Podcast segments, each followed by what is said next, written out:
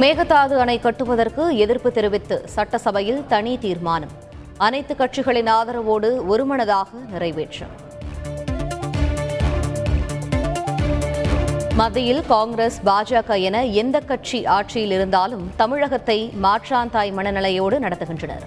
தண்ணீருக்காக கையேந்துகிறோமே என்றும் அமைச்சர் துரைமுருகன் வேதனை.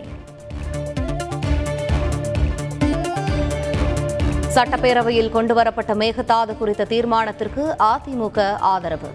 சட்ட போராட்டத்தை பட்டியலிட்டு எதிர்க்கட்சித் தலைவர் எடப்பாடி பழனிசாமி பேச்சு. அரசு கொண்டு வந்த தீர்மானத்திற்கு முழு ஆதரவு.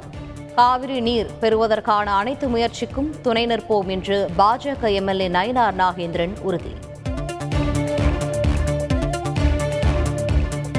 ஜெயலலிதாவிற்கு வழங்கப்பட்ட மருத்துவ சிகிச்சை விவரங்கள் குறித்து தெரியாது. பொதுமக்களின் எண்ணத்தின் அடிப்படையில் விசாரணை ஆணையம் அமைக்கப்பட்டதாகவும் ஓபிஎஸ் வாக்குமூலம். கண்ணாடி வழியாக மட்டுமே ஜெயலலிதாவை பார்த்தேன். ஆறுமுகசாமி ஆணையத்தின் முன் இளவரசி பரபரப்பு வாக்குமூலம்.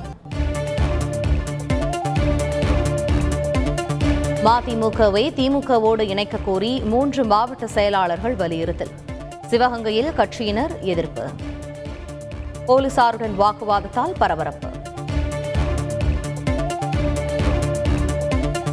சாலை விபத்துகளை குறைக்க ஐந்து அம்ச திட்டம் செயல்படுத்தப்படுகிறது. பாதுகாப்பான பயணம் மேற்கொள்ளும் சூழல் உருவாக்கப்பட்டுள்ளது என்றும் முதல்வர் ஸ்டாலின் சட்டப்பேரவையில் தகவல். பத்து நாட்களுக்குள் நகைக்கடன் தள்ளுபடி செய்யப்படும். கூட்டுறவுத்துறை அமைச்சர் ஐ. பெரியசாமி சட்டப்பேரவையில் தகவல்.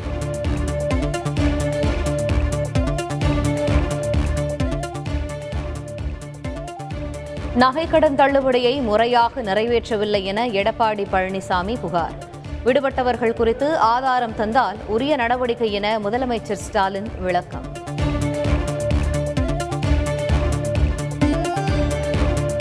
நாடு முழுவதும் ஆன்லைன் விளையாட்டுகளை உடனே தடை செய்ய வேண்டும்.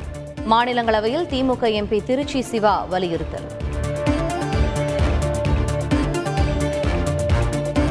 ஆஸ்திரேலியாவிலிருந்து இருபத்தி ஒன்பது பழங்கால கலைப்பொருட்கள் மீட்கப்பட்டு இந்தியா வருகை.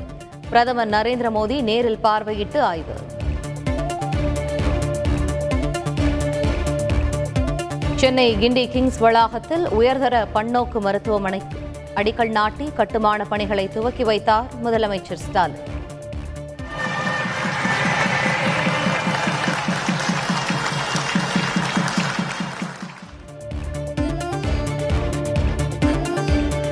பள்ளிகள் தோறும் கண்காணிப்பு அலுவலர்கள் நியமனம் செய்யப்பட வேண்டும்.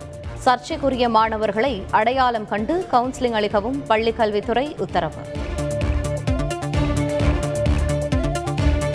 அந்தமான் நிக்கோபார் தீவில் இன்று மாலை உருவாகிறது அசானி புயல். கனமழை பெய்யக்கூடும் என இந்திய வானிலை ஆய்வு மையம் எச்சரிக்கை. யுக்ரைன் போர் காரணமாக உலகளாவிய பொருளாதார வீழ்ச்சி. சீனாவை விட இந்தியாவிற்கே பாதிப்பு அதிகம் என்றும் தகவல்.